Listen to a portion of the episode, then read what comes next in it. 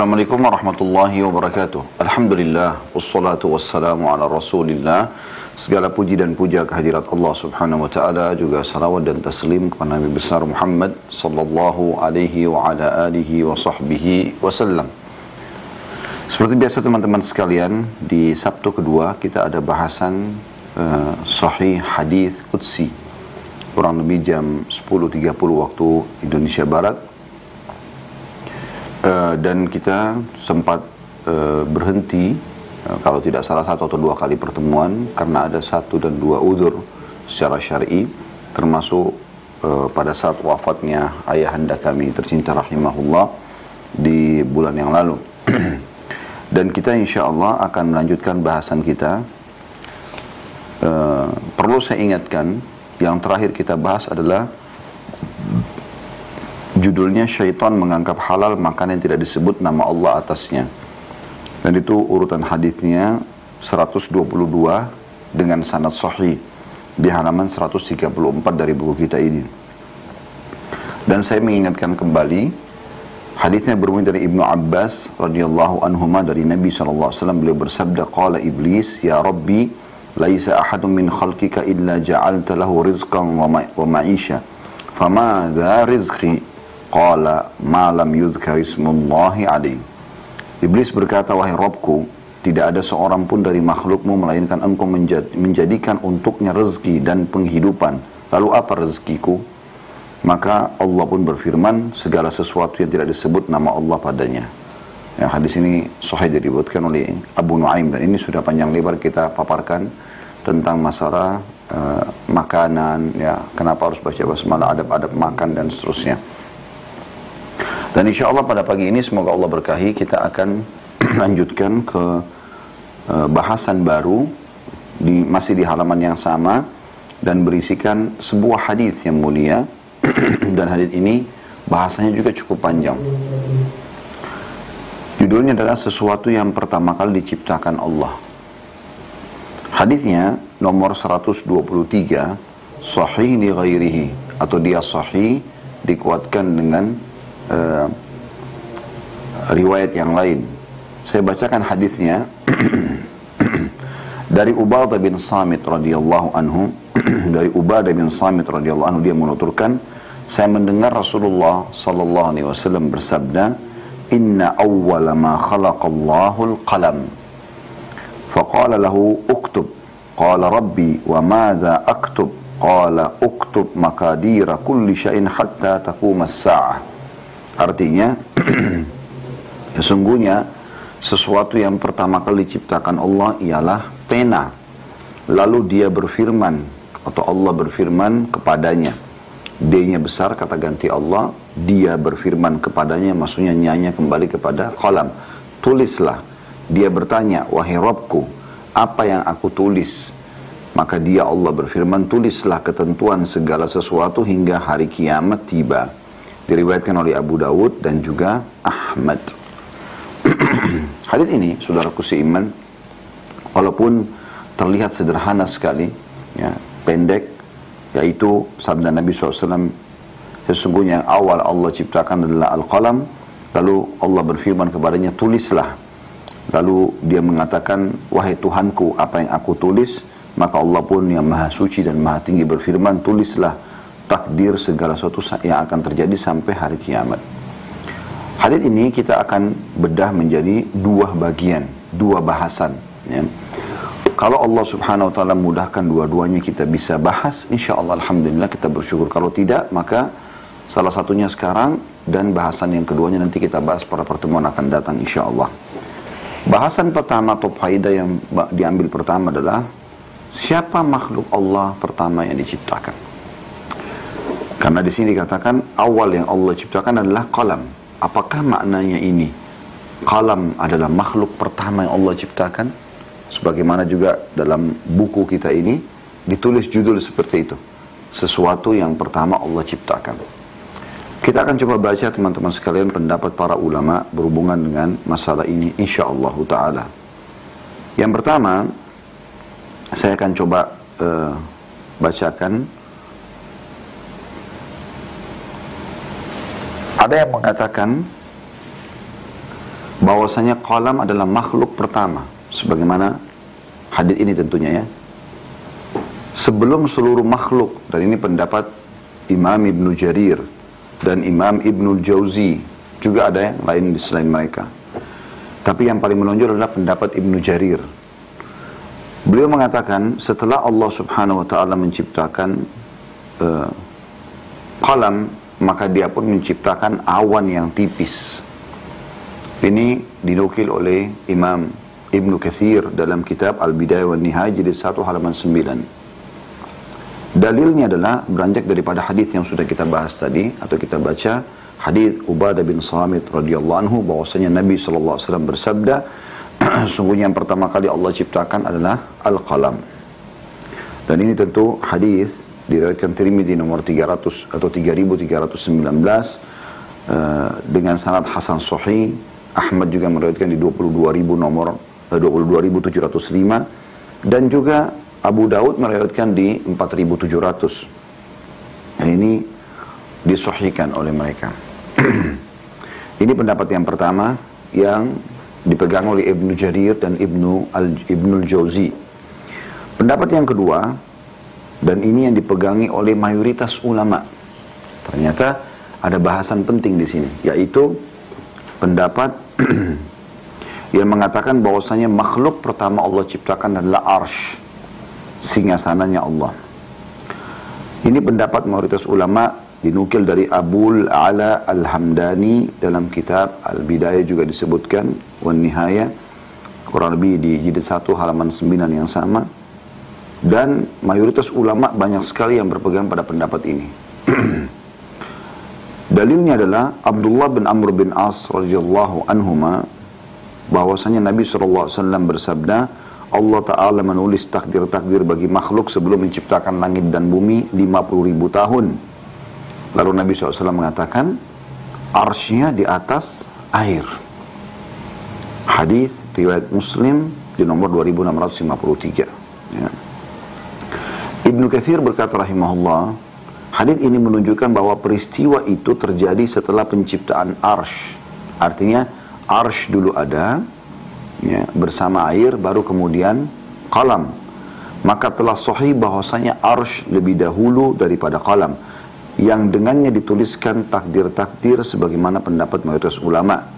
Adapun hadis tentang kalam tadi yang baru kita baca dan pendapat Ibnu Jarir atau yang ada disebutkan juga dalam buku kita mereka menafsirkan bahwa kalam adalah makhluk pertama di jagat raya bukan makhluk pertama kali yang diciptakan semua nukil masih sama dari kitab yang sama Al-Bidayah wa Nihayah jadi satu halaman sembilan ya. Dan ini pendapat yang dipegang oleh mayoritas ulama. Dalil yang pertama yang disebutkan oleh pendapat yang kedua ini mengatakan arsh adalah makhluknya Allah. Yang pertama adalah surah Al-Mu'minun ayat 86. A'udzu billahi minasyaitonir rajim. Qul man rabbus samawati sab'i wa rabbul arsyil azim.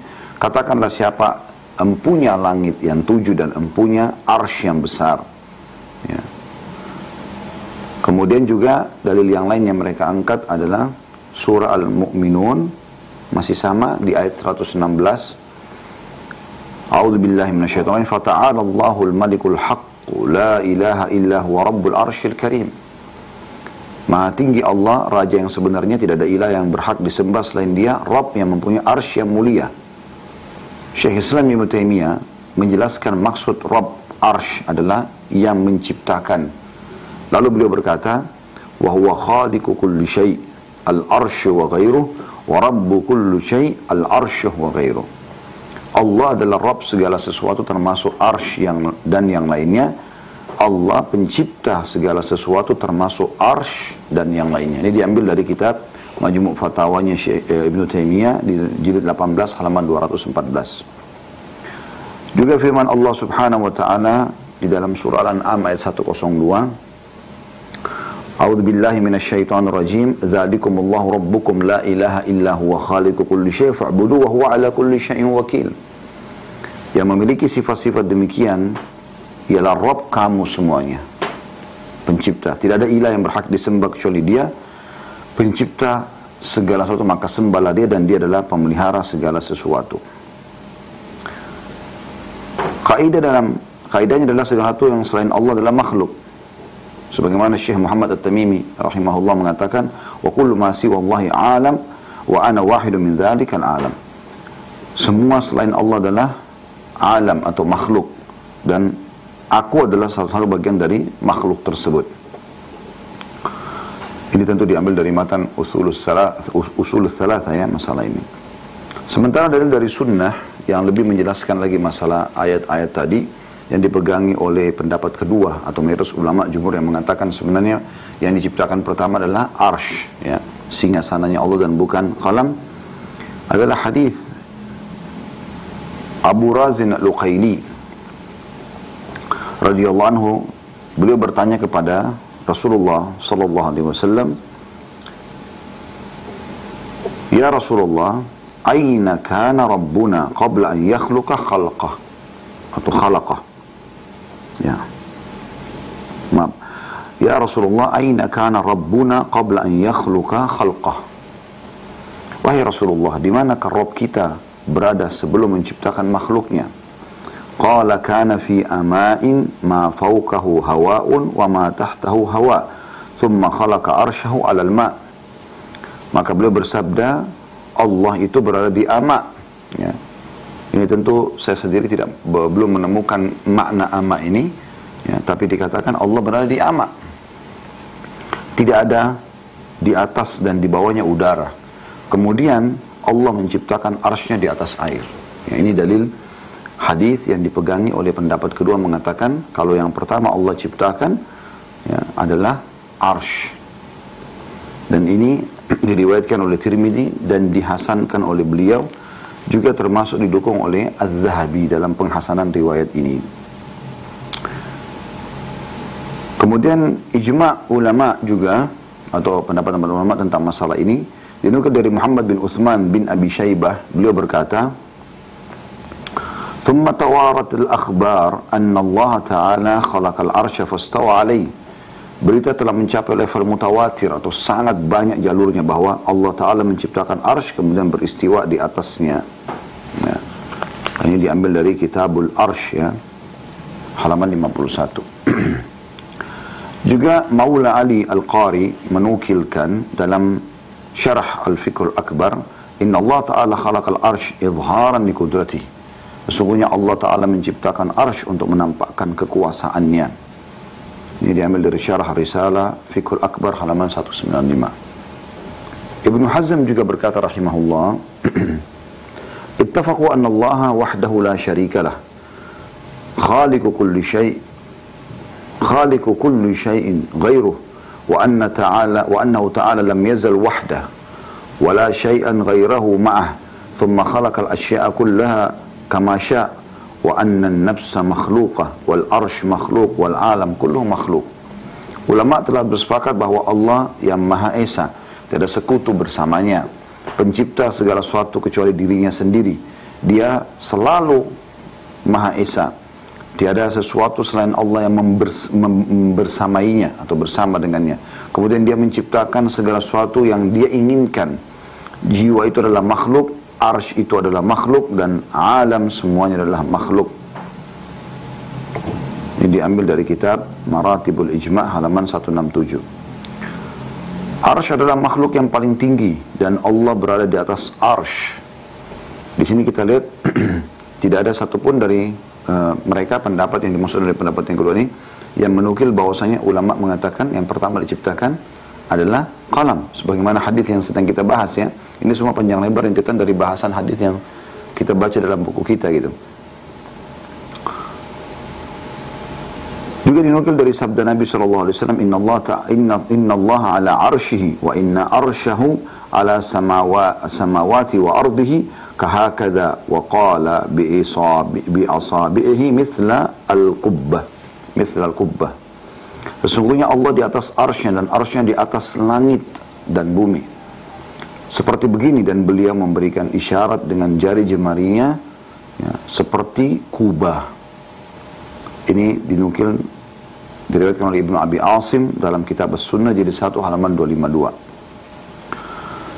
Juga sabda Nabi SAW, "Idza sa'altumullah fas'alul firdausa fa inna wasatal jannah wa a'laha wa fawqahu arsyur rahman wa minhu tafjuru anharul jannah. Jika kalian meminta surga, mintalah al-firdaus. Karena dia surga yang paling utama dan paling tinggi. Dan di atasnya adalah arsh Allah. Dan darinya terpancar sungai-sungai surga. Hadis sahih riwayat Bukhari. Arsh adalah makhluk pertama yang Allah ciptakan. Dan ini diambil daripada dalil-dalil yang sudah disebutkan tadi. Umumnya disebutkan arsh dan yang menyebutkan bahwasanya kalam adalah ciptaan pertama itu hanya sebuah hadis tadi yang diriwayatkan oleh Ahmad dan Tirmidzi yang, yang dipegang oleh pendapat pertama. Syekh Utsaimin mengatakan tentang masalah ini awal ma khal awal ma khalaqa Allah min al-asya'il ma'luma lana huwa al-arsh. Yang paling pertama Allah ciptakan ya, yang telah kami ketahui adalah arsh. Wastawa alaihi ba'da khalqas samawat. Kemudian Allah beristiwa di atasnya setelah menciptakan langit dan bumi. Ba'da ma khalaqas samawati wal ard. Kama qala ta'ala wa huwa alladhi khalaqas samawati wal arda fi sittati ayyamin wa kana arsyu 'alal ma'i liyabluwakum ayyukum ahsanu amala. Sebagaimana Allah telah menyebutkan dalam firman-Nya, dan dia yang telah menciptakan langit, menciptakan langit dan bumi dalam enam masa atau enam hari sebelum uh, dan Allah dan arsh Allah di atas air untuk menguji kalian siapakah di antara kalian yang paling baik amalnya. Ini dinukil dari fatwa atau fatawa soal wal jawab. Ya, ini tentang fatwa, pertanyaan dan jawaban yang dinukil dari uh, pendapat atau disampaikan oleh Syekh Utsaimin rahimahullah. Dan ini uh, diambil dari nomor fatwanya 145.809 ya.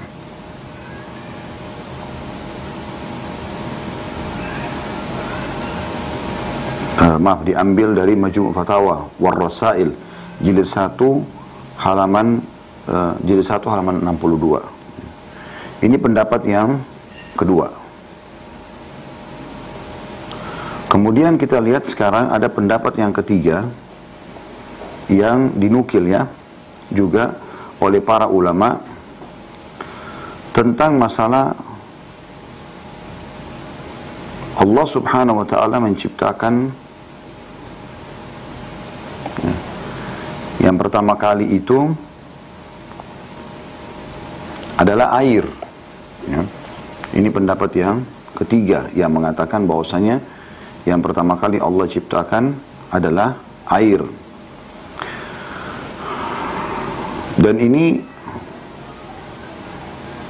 berdasarkan sebuah hadis diriwayatkan oleh Bukhari. Ini pendapat yang ketiga ya. Di nomor 3191. Jadi kalau pendapat pertama mengatakan yang pertama diciptakan adalah kolam, dalilnya adalah apa yang dalam buku kita. Pendapat kedua itu mayoritas ulama mengatakan yang pertama diciptakan arsy dengan segala macam dalil tadi sudah kita sampaikan dan pendapat ulama. Pendapat ketiga mengatakan yang pertama Allah ciptakan adalah air. Pendapat ini berpegang pada hadis Nabi SAW riwayat Bukhari tadi saya katakan yang berbunyi diriwayatkan dari Imran bin Husain radhiyallahu anhu.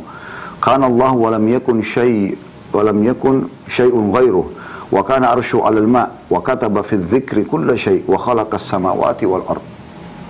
Allah dahulu tidak ada satupun selainnya. Arsy-nya di atas air, Lalu Allah menulis takdir segala satu di az-zikir atau lembaran catatan takdir. Kemudian Allah menciptakan langit dan bumi. Ya.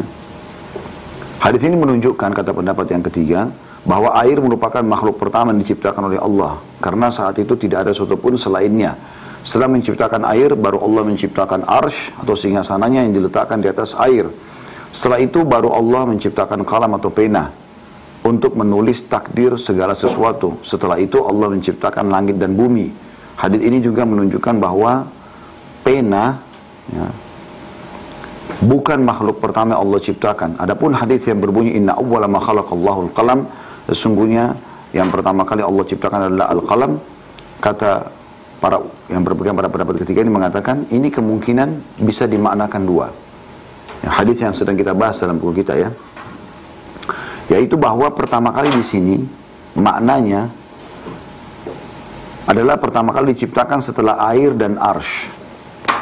Atau bisa bermakna juga bahwa pertama kali di sini maksudnya adalah dilihat dari sisi apa yang akan ditulis oleh pena takdir tentang makhluk pertama yang akan diciptakan Allah. Dengan demikian terjadilah kompromi antara hadis ini dengan hadis-hadis sebelumnya. Hal ini dijelaskan oleh Ibnu Hajar. Jadi pendapat ini ya, disampaikan oleh Ibnu Hajar rahimahullah di mana beliau berkata maknanya Allah menciptakan air terlebih dahulu lalu menciptakan arsh di atas air. Dalam kisah Nafi' bin Zaid al-Himyari dengan lafaz sana yang terletak di atas air, baru kemudian dia menciptakan al-qalam atau pena, lalu Allah berkata tulislah sesuatu yang akan terjadi, lalu Allah menciptakan langit dan bumi beserta segala isinya. Di sini disebutkan secara gamblang urutan penciptaan para makhluk setelah air dan arsh. Adapun apa yang diriwayatkan oleh Ahmad dan Tirmidzi dan selain keduanya dari hadis yang diriwayatkan dari Ubadah bin Samit secara marfu yaitu pertama kali Allah ciptakan adalah pena. Kita bahas ya dalam bab kita ini. Kemudian Allah berkata, tulislah segala yang akan terjadi sampai hari kiamat. Maka hadis ini harus dikompromikan dengan hadis sebelumnya. Bahwa yang dimaksud adalah pena merupakan makhluk pertama kali di sini disandarkan kepada selain air dan arsh. Atau disandarkan kepada penulisan yang akan muncul darinya.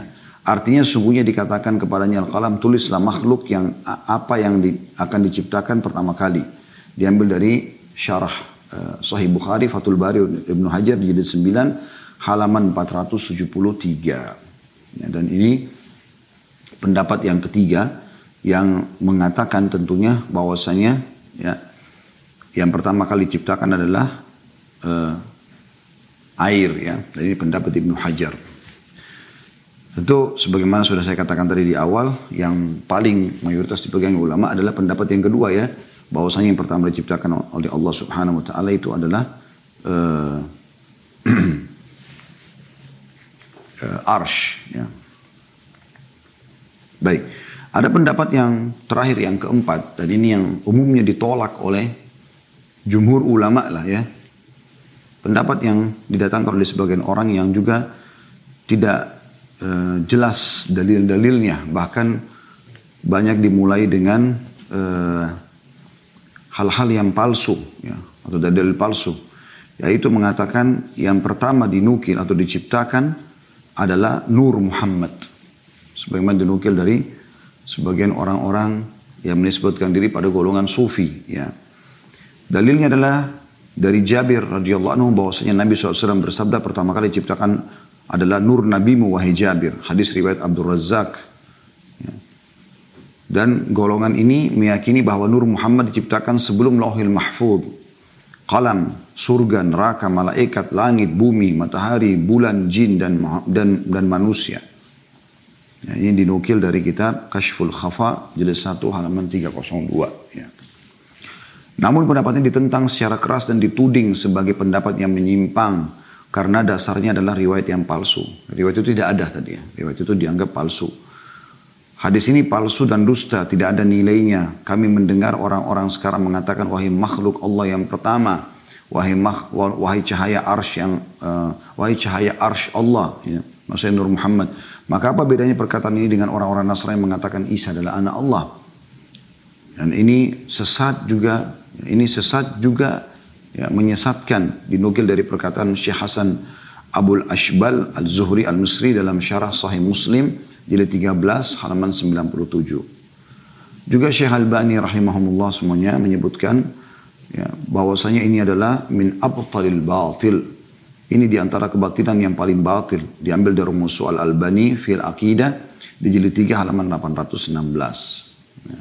Ini pendapat-pendapat yang ada dan sudah kita ketahui bahwasanya yang paling kuat daripada pendapat ini dan umumnya dipegangi oleh para ulama adalah pendapat arsh lah yang pertama kali diciptakan. Nah ini bahasan kita yang pertama berhubungan dengan masalah hadis kita ini.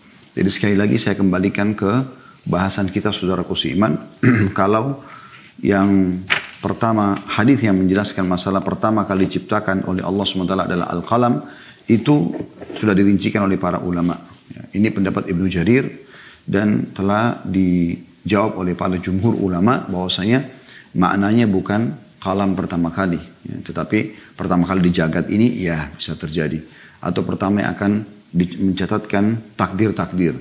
Tapi banyak dalil menjelaskan kalau yang ada sebelum kalam itu adalah arsh dan air. Dan ada pendapat juga tadi yang ketiga mengatakan yang pertama adalah air karena dilihat ada air dan arsh ya. Sebagaimana dinukil dari penjabat Ibnu Hajar. Kemudian yang terakhir ada yang mengatakan dan ini ditolak oleh para ulama kalau yang pertama Allah ciptakan adalah justru uh, apa namanya Nur Muhammad dan ini sudah dibantah oleh para ulama. Baik, saya melihat masih ada waktu kurang lebih setengah jam. Saya akan coba masuk ke faedah yang kedua yang kita bisa ambil dari hadis, yaitu masalah takdir. Karena di sini dikatakan pada saat pena pertama diciptakan, Allah pun memerintahkan pena untuk mencatat semua takdir. Nah kita akan membahas teman-teman sekalian tentang masalah takdir ini. Ya. Saya melihat ada sebuah uh, tulisan yang menarik dari Ustadz Yazid Abdul Qadir Jawaz, hafidahullah. Beliau mengatakan, saya bacakan ya, tentang masalah ini dan ini saya lihat cukup lengkap untuk saya baca ya. Golongan yang selamat ahli sunnah wal jamaah beriman kepada takdir yang baik maupun buruk. Iman kepada takdir meliputi iman kepada setiap nas tentang kadar serta tingkatannya. Tidak ada seorang pun yang dapat menolak ketentuan Allah Azza wa Jalla. Iman kepada takdir memiliki empat tingkatan. Nah, ini supaya kita lebih faham bagaimana memahami masalah takdir itu. Yang pertama adalah al-ilmu. Yaitu mengimani dengan ilmu, eh, mengimani bahwa Allah dengan ilmunya yang merupakan sifatnya yang azali dan abadi. Allah maha mengetahui semua yang ada di langit dengan seluruh isinya. Juga semua yang ada di bumi dengan seluruh isinya, serta apa yang ada di antara keduanya, baik secara global maupun secara rinci, baik yang sudah terjadi maupun yang akan terjadi. Allah Maha mengetahui tentang daun yang kering ataupun basah, biji-bijian yang tumbuh dan lainnya. Allah Maha mengetahui semua yang gaib dan Dia Maha mengetahui segala amal perbuatan makhluknya serta mengetahui segala ihwal mereka serta tak seperti taat, maksiat, rezeki, ajal, bahagia dan juga celaka.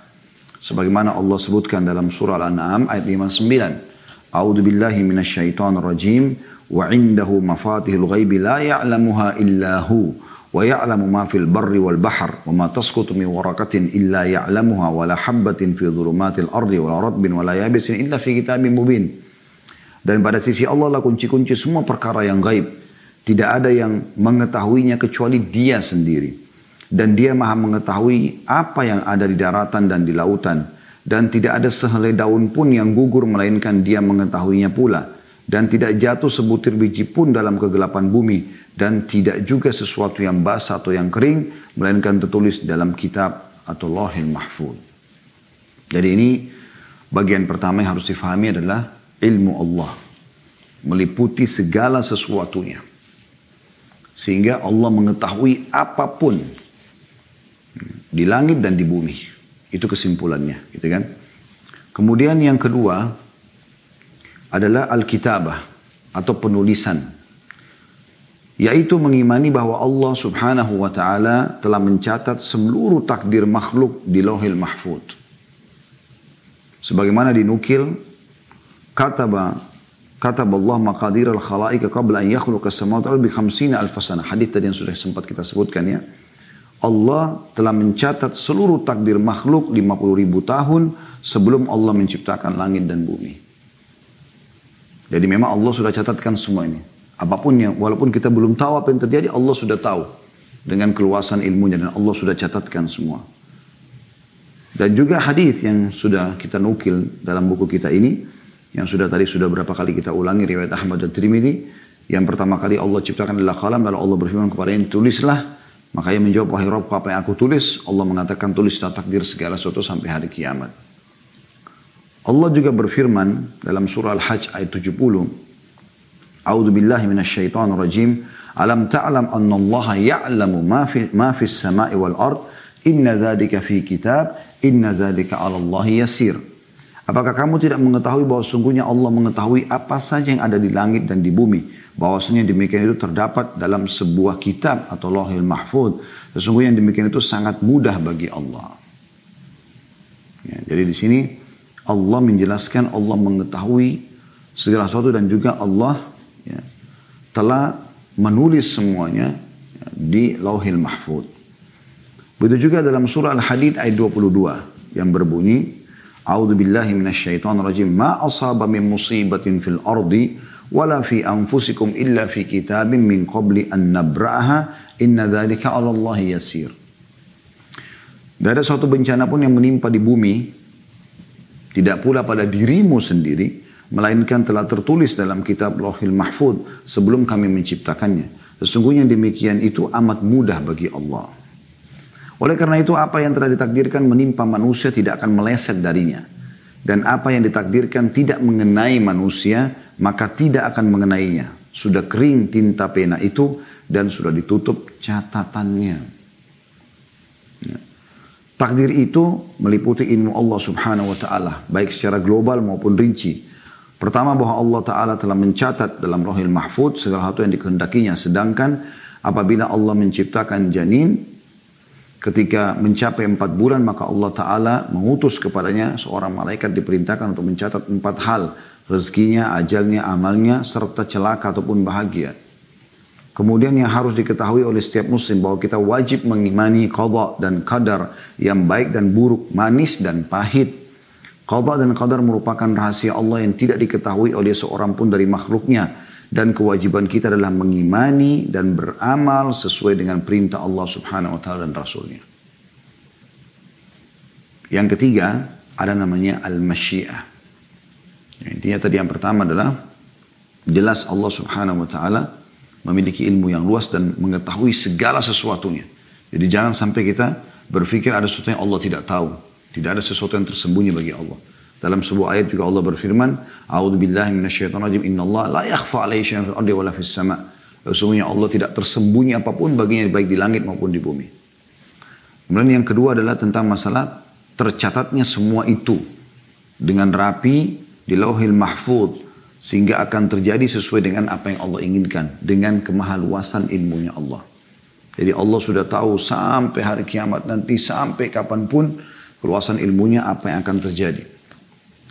Kemudian yang ketiga yang bisa di, yang harus difahami adalah al-masyiah atau kehendak Allah.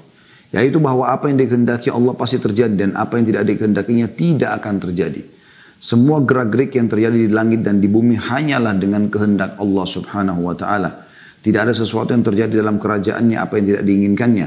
Mengimani masyiah atau kehendak Allah subhanahu wa ta'ala yang pasti terlaksana dan kekuasaan Allah subhanahu wa ta'ala meliputi segala sesuatu.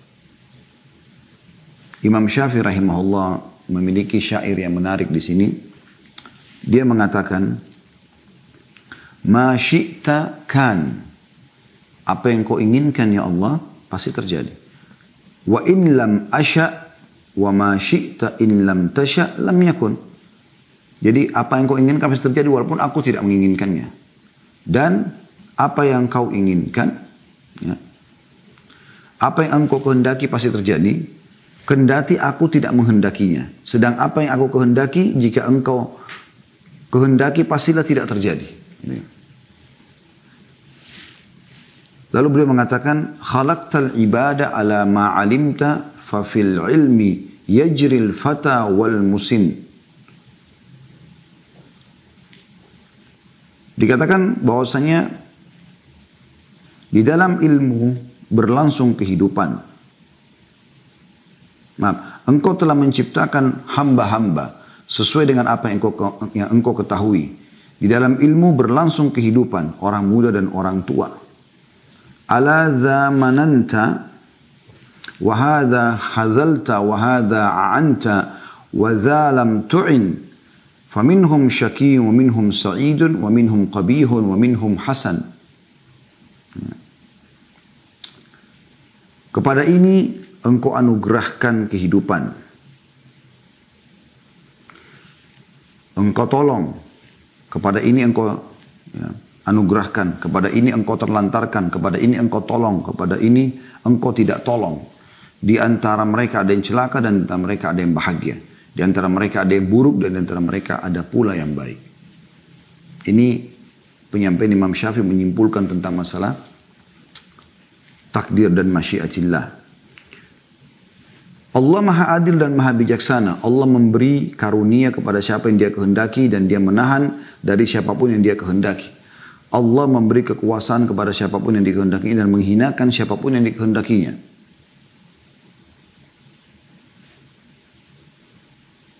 Allah berfirman dalam surah Al-Imran ayat 26 sampai 27 أعوذ بالله من الشيطان الرجيم. قل اللهم مالك الملك تؤتي الملك من تشاء وتنزع الملك ممن تشاء وتعز من تشاء وتذل من تشاء. بيدك الخير إنك على كل شيء قدير. تولج الليل في النهار وتولج النهار في الليل.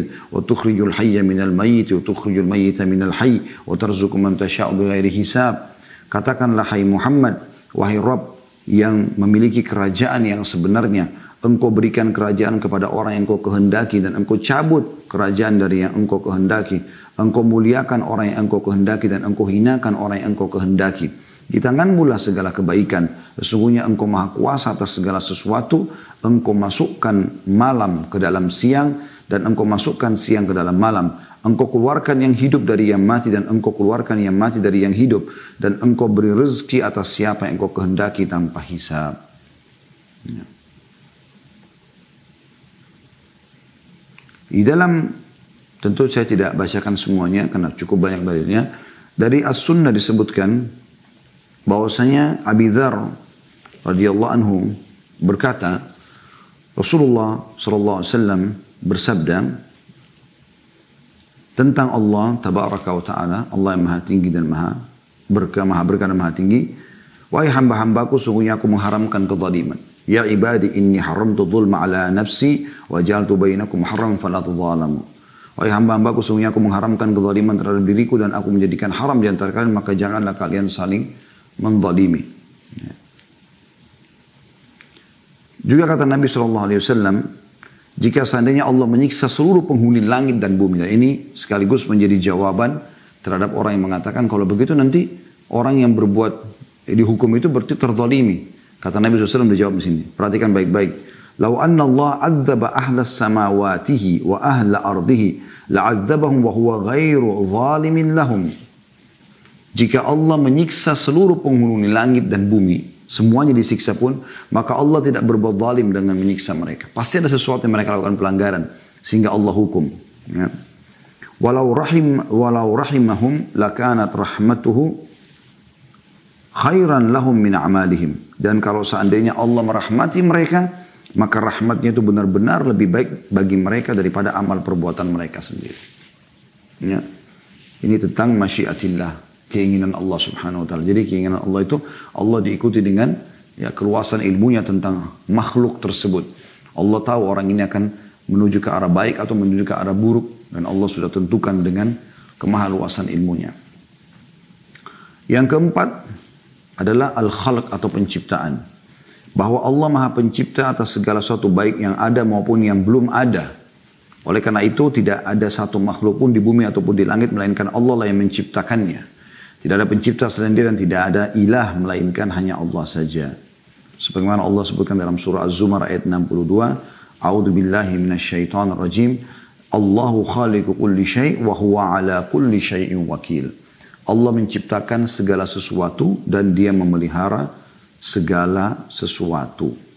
Jadi meskipun segala sesuatu yang ada telah Allah takdirkan akan tapi Allah telah mem mem memerintahkan hamba-hambanya untuk taat kepadanya serta taat kepada Rasulnya serta melarang mereka durhaka kepadanya. Allah mencintai orang yang bertakwa, berbuat baik, berlaku adil dan meridai orang-orang yang beriman, lagi beramal soleh akan tapi Allah tidak mencintai orang-orang kafir, tidak meridai orang-orang fasik. Allah tidak memerintahkan untuk berbuat keji, tidak meridai kekafiran bagi hambanya dan tidak menyukai kerusakan.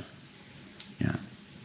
Manusialah yang benar-benar melakukan suatu perbuatan sedangkan Allah menciptakan perbuatan mereka itu. Sebagaimana Allah berfirman dalam surah As-Saffat ayat 96, Wallahu khalaqakum wa ma ta'malun. Allah menciptakan kalian dan juga apa yang kalian perbuat. Ya. Baik atau buruk semuanya kita imani Allah yang ciptakan. Tapi perbuatan baik Allah perintahkan kita untuk melakukan, perbuatan buruk Allah larang kita untuk melakukan. Jadi kalau ada orang berbuat ketaatan dia akan dapat pertolongan. Kalau ada orang berbuat kejahatan maka dia akan dihukum gitu kan. Tapi Allah dengan keluasan ilmunya sudah tahu semua makhluknya akan memilih yang baik ataupun yang buruk. Itu Allah ya, sebutkan dalam surah At-Takwir ayat 28 dan 29. Liman sya'a minkum an yastaqima wa ma tasha'una illa insya Allah rabbul alamin. Bagi siapa yang antara kamu yang mau menempuh jalan yang lurus ya dan kamu tidak dapat menghendaki atau menempuh jalan itu kecuali apabila dikehendaki Rabb semesta alam. Allah selalu ingin kebaikan buat kita. Dan Allah memandu kita terbukti orang kalau berbuat kejahatan pun akan selalu ada kecenderungan untuk bertaubat, melakukan, melakukan penyesalan. Allah datangkan peringatan-peringatan dalam hidupnya supaya dia kembali ke jalan yang benar. Tapi apa pun yang hamba itu lakukan, Allah sudah tahu dengan keluasan ilmunya. Allah sudah tahu dengan keluasan ilmunya. Ya. Tentu ada bahasan panjang lebar tentang kelompok-kelompok yang menolak takdirnya Allah, ya uh, yang dinamakan dengan Qadariyah dan seterusnya uh, itu tidak saya bacakan lihat karena waktunya tapi ada perkataan yang menarik di sini dari uh, Imam Abu Ja'far At-Tahawi yang wafat 322 Hijriah. 321 Hijriah maaf. Beliau mengatakan takdir adalah rahasia Allah yang tidak dapat diketahui oleh hambanya. Tidak dapat diselidiki baik oleh malaikat yang dekat dengannya dengan Allah maksudnya dan nabi yang diutusnya. Memberat-beratkan diri untuk menyelidiki hal itu adalah jalan menuju kehinaan. Terhalangnya dalam kurung ilmu dan membawa kepada sikap melewati batas dan penyelewengan. Waspada dan hati-hatilah terhadap seluruh pendapat pemikiran dan bisikan-bisikan yang jelek tentang takdir tersebut. Sesungguhnya Allah Azza wa Jalla telah menutup ilmu dengan takdirnya agar tidak diketahui oleh makhluknya dan melarang mereka untuk mencoba menganggapinya. Sebagaimana Allah berfirman dalam surah Al-Anbiya ayat 23, A'udzu billahi minasyaitonir rajim, la yus'alu amma yaf'alu wa hum yus'alun. Dan tidak ditanya kepada tentang apa yang dia perbuat, Allah perbuat dan mereka lah yang akan ditanyai. Barang siapa yang bertanya, kenapa Allah melakukannya? Kenapa dia berbuat begini dan begitu? Maka sungguh ia telah menolak hukum dari Al-Quran. Dan barang siapa yang menolak hukum Al-Quran, maka dia termasuk kafir. Ya, dia termasuk kafir. Ini dinukil dari syarah Akidah Tahawiyah halaman 249. Jadi teman-teman sekalian ini bahasan kita pada kesempatan Alhamdulillah Allah berikan taufiknya kita sudah menyinggung kedua poin tersebut. Jadi yang pertama adalah bagaimana kita uh, menjelaskan empat pendapat tentang mana yang pertama Allah ciptakan. Ada pendapat tadi Ibnu Jarir yang mengatakan bahwasanya kalam sesuai dengan dalil dalam kitab kita, kitab kita ini. Tadi ya hadis riwayat Ahmad dan Tirmidzi, juga Abu Daud yang seingat saya tadi. Kemudian yang kedua adalah yang mengatakan yang pertama diciptakan adalah arsy ini mayoritas ulama. Kemudian yang ketiga adalah uh, air yang pertama diciptakan pendapat Ibnu Hajar dan juga yang terakhir adalah yang, yang ditolak oleh para ulama adalah Nur Muhammad. Ya. Kemudian yang kedua masalah takdir, sebagaimana tadi sudah kita bacakan panjang lebar artikelnya ya. Kita harus meyakini semua itu dengan kemahaluasan ilmunya Allah subhanahu wa ta'ala. Allah sudah catatkan semua uh, takdir yang sudah terjadi dengan keluasan ilmu dan tidak ada kezaliman sedikit pun di situ. Dan Allah selalu inginkan kebaikan buat makhluknya. Walaupun ada juga ada saja orang yang melanggar hukum-hukum Allah sehingga kena hukuman. Gitu kan. Lalu Allah juga punya masyiah, keinginan, dan itu juga dengan kemaha adilannya, kemaha sempurnaannya.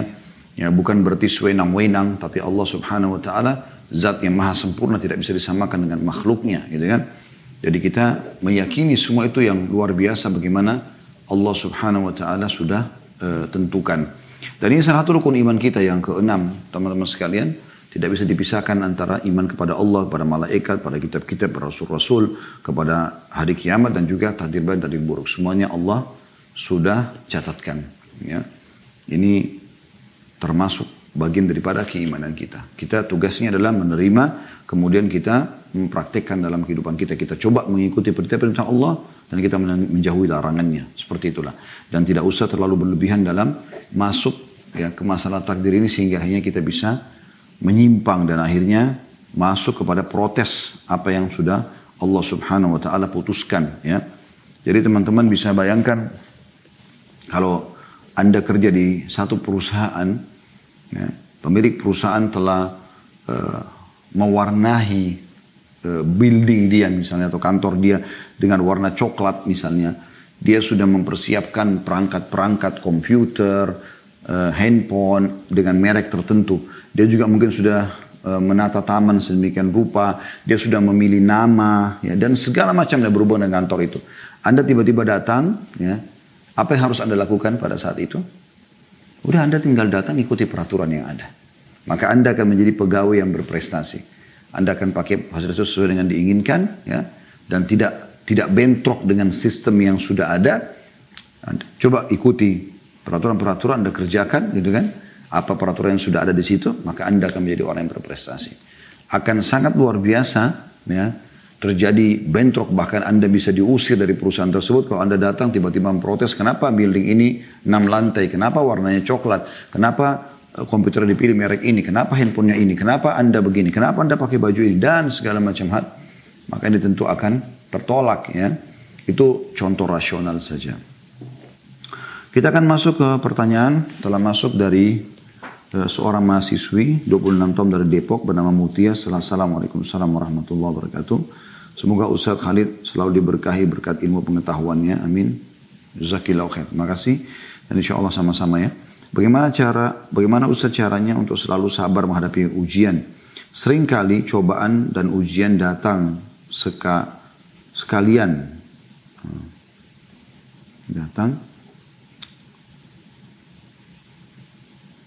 seakan-akan kita ingin menolak kebenaran. Padahal semua sudah takdirkan Allah. Mohon motivasinya Ustaz supaya saya selalu sabar dan yakin bahwa janji Allah benar dan Allah sebaik-baik perencana. Semoga Ustaz dan tim selalu dilimpahkan pahala atas usaha menyebarkan dakwah. Dalam sebuah hadis saya jawab itu Ukhti Mutia diriwayatkan Bukhari kata Nabi SAW dan Allah berfirman ana inda dhanni abdi bi aku sesuai dengan prasangka hambaku kalau kita menyangka baik tentang keputusan Allah maka sesuai yang kita sangkakan. Kalau kita sangka buruk, maka sesuai dengan yang kita prasangkakan.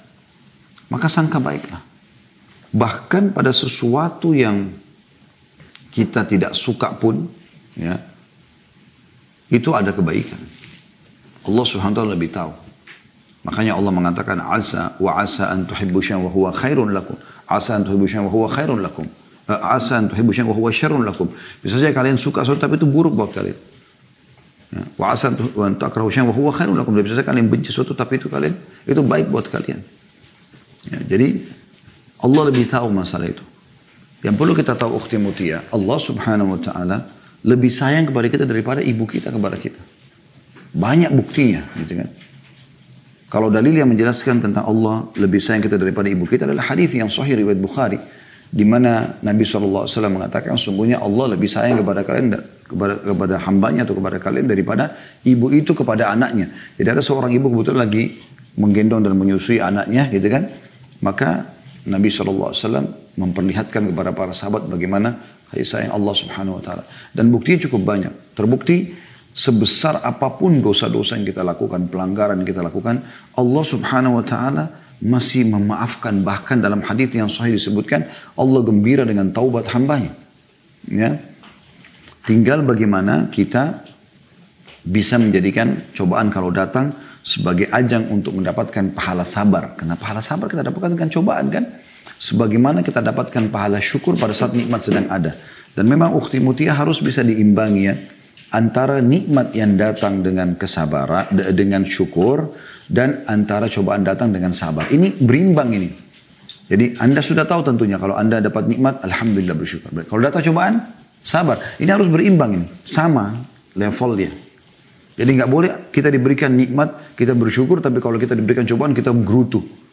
Ya Allah SWT berikan begitu. Bahkan Allah mengatakan dalam salah satu ayat yang artinya, kalau Allah luaskan, bukakan semua kepada hamba tidak tanpa ada cobaannya, maka mereka akan labagaw fil ard, mereka akan buat kerusakan di muka bumi.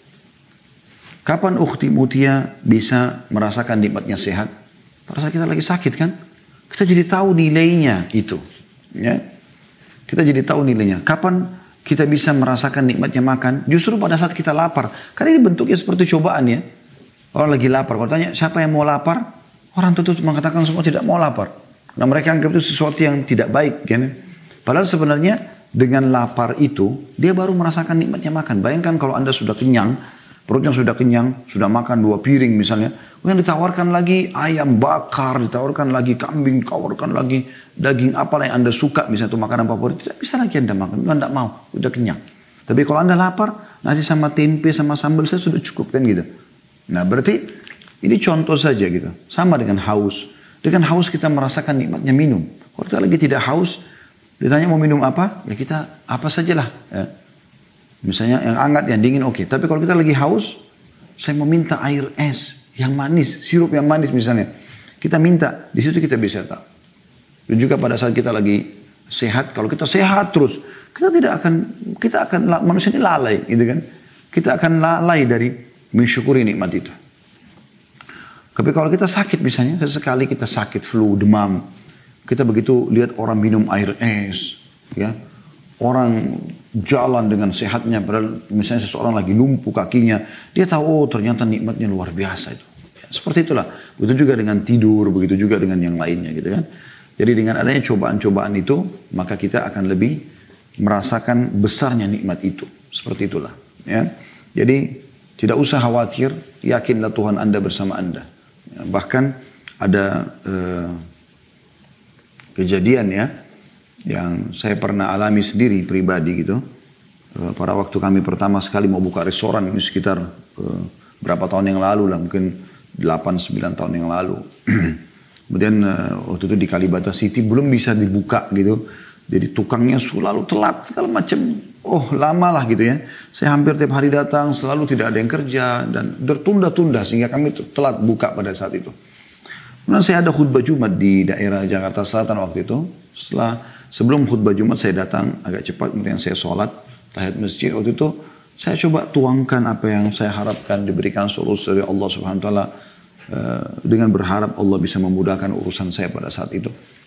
Sudah selesai, saya sholat di belakang mimbar gitu.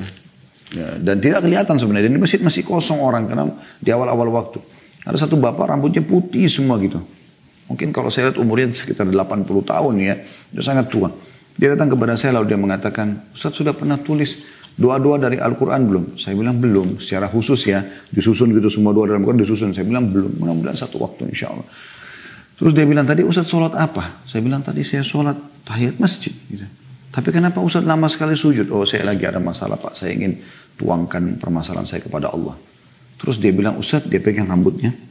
Ustaz saya sampai rambut saya putih seperti ini, saya belum pernah rasakan seperti itu. Saya maksudnya seakan-akan dia mengatakan, saya ingin merasakan nikmatnya sujud bisa lama begitu. Subhanallah saya tiba-tiba terenyuh waktu itu. Saya mengatakan, mungkin ini dalam hati saya bentuknya cobaan. Ya, dalam hidup saya. Tetapi Ternyata ini cara Allah subhanahu wa ta'ala untuk membuat saya lebih dekat dengannya. Karena teman-teman sekarang kalau kita lagi diuji oleh Allah ta'ala, lagi ada penyakit, lagi ada cobaan, lagi ada terlilit utang, lagi ada segala macam cobaan. Kita itu akan lebih khusyuk dalam berdoa. Kita akan bisa menangis, kita akan segala macam. Mungkin pada lagi sehat Anda mau cari tangisan itu susah. Gitu kan. Jadi ada kenikmatan sisi yang lain dari sisi ibadahnya gitu seperti itu. Mudah-mudahan bisa difahami insya Allah ini. Selanjutnya dari Ukti Fitri di Bekasi, di rumah tangga 29 tahun. Assalamualaikum warahmatullahi wabarakatuh. Semoga Ustaz dan tim selalu diberkahi. Diberikan nikmat sehat sehingga bisa selalu bersama kami yang haus akan ilmu agama. Allahumma amin. Jazakillahu khair. Ibu Fitri. Semoga Allah SWT kabulkan doa anda dan juga buat kita semua di sini dan buat anda tentunya. ya. Ingin bertanya Ustaz, pertanda apakah jika di rumah banyak cecak? Dan benarkah jika melihat cicak sebaiknya dibunuh. Lalu hewan apa saja yang boleh dibunuh? Jazakallah khair atas jawabannya. Uh, saya tidak pernah menemukan dalil secara khusus kalau ada cicak banyak berarti ada masalah di rumah itu ya. Tetapi kalau masalah yang ibu tanyakan apakah benar cicak disuruh bunuh jawabannya iya. Itu hadisnya ada ya. Bahkan Aisyah Ummul Mukminin radhiyallahu anha punya uh, cambuk khusus untuk membunuh cicak yang ada di dinding rumah beliau gitu kan. Dan ada hadis menyebutkan bahkan jumlah pahalanya sampai 100 pahala ya e, kalau membunuhnya langsung seperti itulah. Ya, itu ada memang hadisnya masalah itu ya. Allahu alam ini yang kami ketahui ya. Dan kenapa itu banyak yang merincikan, ada ada yang merincikan mengatakan karena pada saat uh, Nabi Ibrahim alaihissalam mau dibakar, kemudian dia coba meniup-niup, meniup api itu supaya lebih besar. Ada segala macam dan didungkil, tapi saya tidak tahu tentang uh, masalah itu. Saya cuma mendengar, saya tidak menukilnya di sini yang, ya, atau menjadikan sebagai rujukan Bu Fitria. Tapi yang saya katakan adalah memang ada dalil menjelaskan cicak boleh dibunuh. Kalau hewan apa saja yang boleh dibunuh, yang saya ingat ya, itu sekitar ada tujuh hewan yang boleh dibunuh. Ya. Yang disebutkan dalam hadis lima digabungkan sekaligus. Kata Nabi SAW lima hewan boleh dibunuh di wilayah haram di Mekah Madinah ataupun di wilayah halal maksudnya selain Mekah dan Madinah ya karena di wilayah haram itu maksudnya wilayah yang tidak boleh cabut pohonnya nggak boleh dibunuh hewannya ya, lima hewan ini disebutkan yang pertama seingat saya ini ya kalau urutannya keliru, mohon maaf, tapi ini kurang lebih seperti itu. Ya, itu adalah tikus, ya, kemudian ular, kemudian anjing buas, ya, kemudian uh, raja wali, ya, burung jarawati atau hadaah dalam bahasa Arab. Kemudian uh, juga ada yang terakhir itu uh, burung gagak yang dadanya berbulu putih, ya. Ini disebutkan, ya. Uh, kalau tikus kita sudah tahu sama-sama teman-teman sekalian tentang kadang-kadang dia buat kerusakan di muka di rumah ya, maksudnya dibuat kerusakan, merobek sofa, apa segala macam hikmah Allah swt. Ya. Dia tidak terlalu dalam menanyakan lalu kenapa Allah ciptakan kalau begitu ya. Itu nanti terlalu dalam. Tapi Allah swt ciptakan dengan penuh dengan hikmah. Ya. Sebagaimana Allah ciptakan babi agar kita tahu oh, ini yang haram ini nggak boleh jangan disentuh. Supaya nanti hari kiamat gak ada lagi perkata kita ya Allah kau haramkan babi tapi kami tidak tahu bentuknya seperti apa. Nah Allah sudah ciptakan babi dengan segala macam istilah ya, dalam se semua jenis bahasa ada ya bahasa Inggris bahasa Arab bahasa Indonesia dan seterusnya. Begitu juga dengan uh, ular ya. Ini ada rincian sedikit ulama kalau ular itu tiba-tiba ada di rumah sebagaimana riwayat Ibnu Umar radhiyallahu diperintahkan untuk memperingatkan dia supaya dia pergi. Kalau dia pergi berarti dia itu adalah dari jin. Tapi kalau dia tidak pergi maka disuruh bunuh ya. ya. Kemudian yang ketiga itu adalah anjing buas ya. Tidak semua anjing karena ada rincian masalah anjing ini. Ya. Kemudian yang keempat adalah Raja Wali dan ini saya juga baru dapat informasinya dari uh, salah satu dokter dari Mesir. Subhanallah saya lupa namanya sekarang Orang itu sangat masyur sekarang banyak di YouTube juga diangkat tapi dalam bahasa Arab ya. Dia sempat datangkan bukti dan itu penelitian dari beberapa ilmuwan di Australia. Pernah terjadi kebakaran hutan dan mereka temukan ternyata uh, secara tidak disengaja kamera-kamera yang uh, didatangkan dengan uh, teknologi canggih seperti kita sekarang untuk menangkap ya, kira-kira penyebab kebakaran hutan ini apa. Salah satu yang mereka temukan ternyata banyaknya burung Raja Wali yang ada di situ. Dan burung Raja Wali ini ternyata kalau dia menemukan ada sedikit api, ya itu dinukil oleh beliau dan ada gambarnya, ada videonya segala macam. Abdul Daim namanya, Dokter Abdul Daim, ya. Uh, beliau uh, menggambarkan situ atau digambarkan di kamera di nyatakan kamera itu. Jadi dia kalau melihat ada api, dia mengambil api tersebut dengan cengkramannya di batang kayu atau pohon, kemudian dia melemparkan ke lokasi yang dia anggap itu akan uh, ada mangsa yang bisa diambil sama dia. Ya, seperti itu kurang lebih. Ya, itu yang digambarkan. Tapi ini terlepas daripada itu memang Rasulullah SAW membolehkan membunuh Raja Wali. Kemudian yang terakhir adalah burung gagak yang di dadanya ada bulu warna putih. Ya. Kemudian selain daripada itu cicak tadi, hadis yang sudah saya sebutkan dan yang terakhir adalah kalajengking.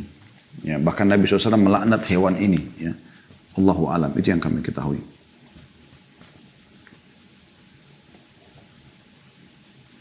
Kemudian yang terakhir Assalamualaikum warahmatullahi wabarakatuh. Anak seorang akhwat dari Jakarta hendak bertanya mengenai takdir yang telah ditulis Allah dalam lauhil mahfud termasuk dalamnya jodoh atau pasangan hidup. Apakah saya kita berdoa dengan menyebut nama seorang untuk didekat, didekatkan sebagai calon imam merupakan perwujudan dari takdir yang tulis di lauhil mahfud? Ya kalau anda berdoa kepada Allah SWT, Allah sudah tahu, tahu itu anda akan berdoa dengan keluasan ilmunya. Gitu kan? Tapi Allah subhanahu wa ta'ala maha kuasa menentukan siapa yang akan menikah dengan anda. Juga dengan kemahaadilannya. Kuasa Allah subhanahu wa ta'ala itu. Allahu alam.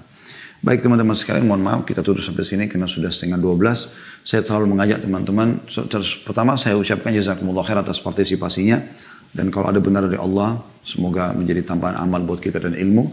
Kalau ada salah tentu semoga Allah maafkan kita semuanya. Dan saya mengajak selalu teman-teman di YouTube agar selalu subscribe, like dan juga jangan lupa loncengnya supaya Anda dapat informasi baru. Begitu juga sampaikan kepada seluruh eh, teman-teman yang Anda kenal supaya melakukan hal yang sama. Dan Anda tentu saya mengajak untuk mendukung semua channel-channel dakwah, supaya kebenaran terorbitkan ya. Karena ini persaingan di medsos sangat luar biasa antara hak dengan batil.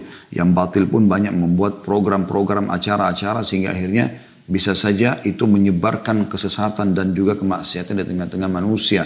Dan harusnya kita menegakkan yang hak dan juga kita meredam yang batil. Salah satunya tentu dengan upaya mendukung channel-channel dakwah dan kebaikan. Kemudian juga teman-teman di Instagram dan di Facebook yang lupa selalu follow karena ini atau Anda juga selalu mengajak teman-teman untuk memfollow masalah itu. Allahu alam.